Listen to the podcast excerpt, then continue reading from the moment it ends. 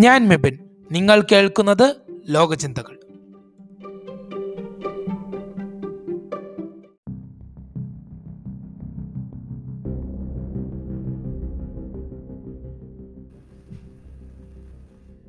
ഇന്നത്തെ എപ്പിസോഡിൽ ഞാൻ കോപ്പ് ഇരുപത്തൊന്ന് അഥവാ പാരീസ് ക്ലൈമറ്റ് സമ്മിറ്റിനെ കുറിച്ചാണ് പറയാൻ പോകുന്നത്.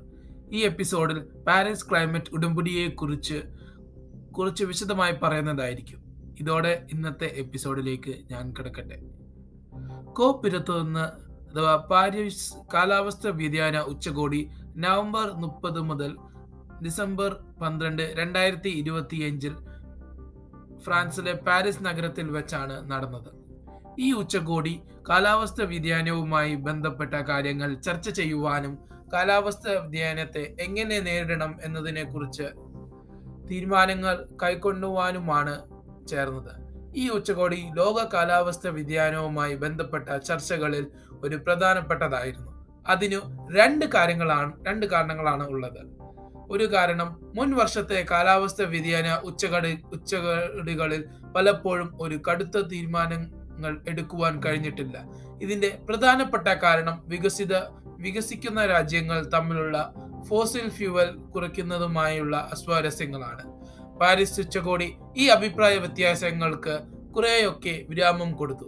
ഇതിൽ നിന്ന് ഉരുതിരിഞ്ഞതാണ് പാരീസ് ക്ലൈമറ്റ് ഉടമ്പടി. പാരീസ് ക്ലൈമറ്റ് ഉടമ്പടി അഥവാ പാരീസ് ക്ലൈമറ്റ് എഗ്രിമെന്റ് പാരീസ് കാലാവസ്ഥ വ്യതിയാന ഉച്ചകോടിയുടെ പരിമിത ഫലമായി വന്ന ഒരു പ്രധാനപ്പെട്ട ഉടമ്പടിയാണ്. ഇതിൽ പ്രധാനമായും മൂന്ന് മൂന്ന് പ്രധാനപ്പെട്ട കാര്യങ്ങളാണ് രാജ്യങ്ങൾ ചെയ്യേണ്ടത്. ഇതൊക്കെയാണ് ആഗോള താപനം ഒന്നേ പോയിന്റ് അഞ്ച് ഡിഗ്രി സെന്റി സെൽഷ്യസിൽ താഴെ കൊണ്ടുവരിക. കാലാവസ്ഥ വ്യതിയാനത്തിന്റെ കെടുതികൾ കൊണ്ട് വീർപ്പുമുട്ടുന്ന വികസ്വര രാജ്യങ്ങളെ സഹായിക്കുക. പിന്നെ എല്ലാ അഞ്ചു വർഷം കൂടുമ്പോഴും രാജ്യങ്ങൾ അവരുടെ കാലാവസ്ഥ വ്യതിയാനത്തെ നേരിടുവാനുള്ള ലക്ഷ്യങ്ങൾ ഉയർത്തുക. ഈ കാര്യങ്ങളൊക്കെ പാരീസ് ക്ലൈമറ്റ് ഉടമ്പടിയിൽ പല ആർട്ടിക്കിൾ രൂപ രൂപേണ എഴുതിയിട്ടുമുണ്ട്.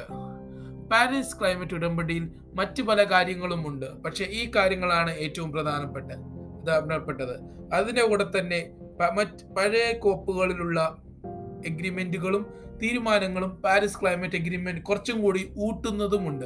അതിലെ ഒരു പ്രധാനപ്പെട്ട ഇതാണ് Santiago network on loss and damage. Loss and damage എന്ന് പറഞ്ഞാൽ ക്ലൈമറ്റ് കാലാവസ്ഥ വ്യതിയാനവുമായി കഷ്ടപ്പെടുന്ന രാജ്യങ്ങളെ സഹായിക്കുക അഥവാ ആ രാജ്യങ്ങളിൽ നഷ്ട ഉണ്ടാകുന്ന നഷ്ടങ്ങൾ. ഇപ്പൊ നമ്മൾ നോക്കുകയാണെങ്കിൽ പാകിസ്ഥാനിൽ ഇപ്പോൾ വെള്ളപ്പൊക്കം നടക്കുകയാണ്. ആ വെള്ളപ്പൊക്കം കാരണം അറൌണ്ട് പത്ത് ബില്യണിനത്രം നഷ്ടങ്ങളാണ് ഉണ്ടാകുന്നത്. ആ നഷ്ടങ്ങൾ നികത്താൻ വേണ്ടി മറ്റ് രാജ്യങ്ങൾ എങ്ങനെ സഹായിക്കും? അതാണ് ലോസ് ആൻഡ് ഡാമേജുമായി ബന്ധപ്പെട്ട് നടക്കുന്നത്.